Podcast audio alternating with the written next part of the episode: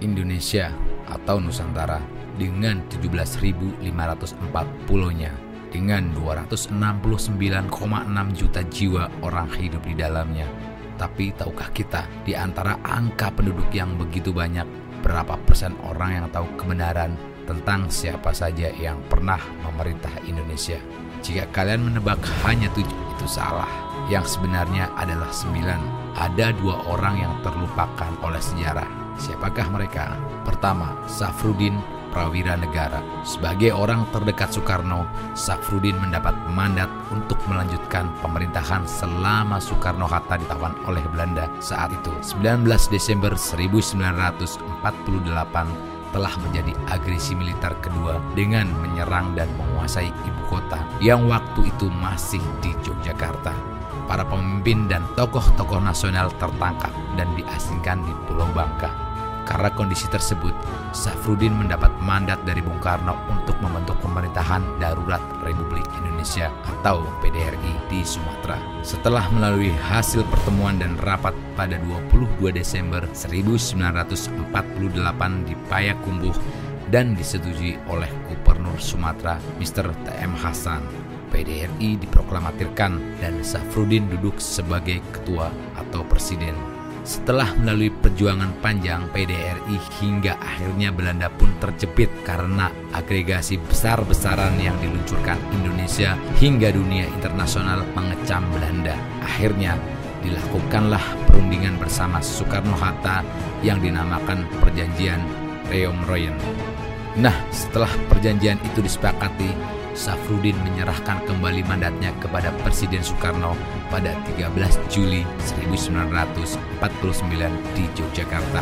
Dengan demikian, berakhir juga perjalanan PDRI dan Presiden Safrudin yang hanya menjabat genap 207 hari. Salah satu prestasi beliau adalah ketika menjabat Menteri Keuangan dalam Kabinet Hatta II. Pada saat itu, situasi ekonomi Indonesia sedang terpuruk hutang menumpuk, inflasi tinggi, dan harga melambung. Beliau membuat kebijakan Gunting Safrudin dan sertifikat devisa atau SD. Karena dua kebijakan tersebut, kedudukan rupiah menguat. Harga barang terutama kebutuhan pokok tidak naik dan pemasukan pemerintah naik berlipat-lipat dari 1.871 miliar menjadi 6.990 miliar Kedua, Mr. Asad Datuk Mudo. Bagaimana awalnya Mr. Asad bisa diangkat menjadi presiden sementara di Republik Waktu itu, setelah Perang Kemerdekaan, digelar konferensi meja bundar di Den Haag, Belanda pada 27 Desember 1949. Dalam perjanjian tersebut, diputuskan bahwa Belanda menyerahkan kedaulatan kepada Republik Indonesia Serikat atau RIS yang terdiri atas 16 negara bagian salah satunya adalah Republik Indonesia atau RI. Tujuan dibentuknya negara RIS tidak lain adalah untuk memecah belah rakyat Indonesia dan melemahkan pertahanan Indonesia. Karena Soekarno dan Muhammad Hatta telah ditetapkan menjadi presiden dan perdana menteri RIS, maka Soekarno menunjuk Asad sebagai pemangku jabatan presiden RI. Karena pada masanya Asad dikenal sebagai cendikiawan yang cerdas dan membuat Presiden Soekarno mempercayakan kepemimpinan keadanya.